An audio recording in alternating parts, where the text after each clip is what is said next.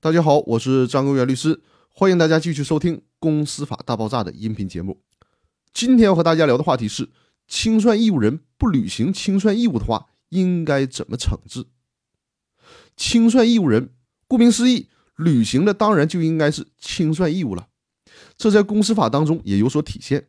比如说，有限责任公司的清算义务人是股东，但是股东他就是不履行清算义务，即使法院通过判决的形式，但是。清算义务人还是不清算。我们都知道，不履行判决，根据法律规定，法院可以强制执行。但是，这种履行某些行为的义务，有的时候是很难强制去执行的。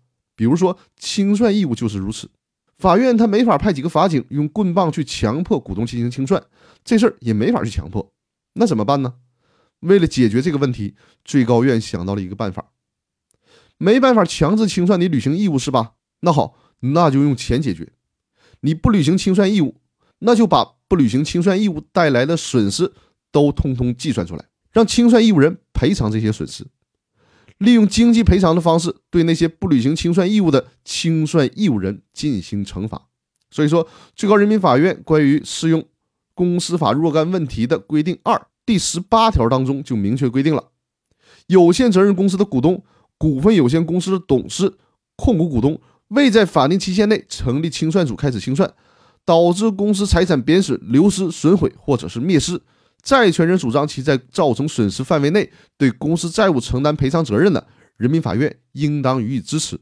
有限责任公司的股东、股份有限公司的董事、控股股东因怠于履行义务，导致公司主要财产、账册、重要文件等灭失，无法进行清算，债权人主张其对公司债务承担连带清偿责任的。人民法院应当予以支持。上述情形系实际控制人原因造成，债权人主张实际控制人对公司债务承担相应民事责任的，人民法院应依法予以支持。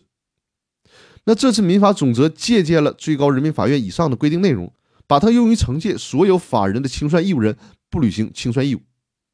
法律条文也就是民法总则的第七十条第三款是这样规定的。清算义务人为及时履行清算义务造成损害的，应当承担民事责任。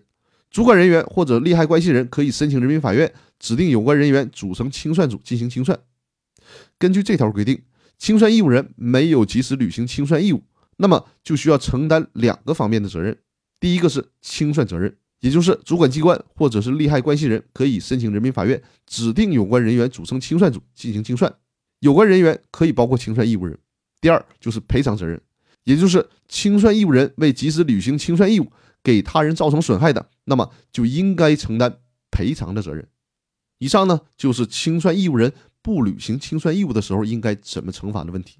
法律是有惩治的手段的，所以说如果该清算了，建议大家还是认认真真按照法律的规定履行清算义务，否则的话会造成很多的麻烦。那好，我们今天的分享就到这里，我们明天再见。谢谢大家。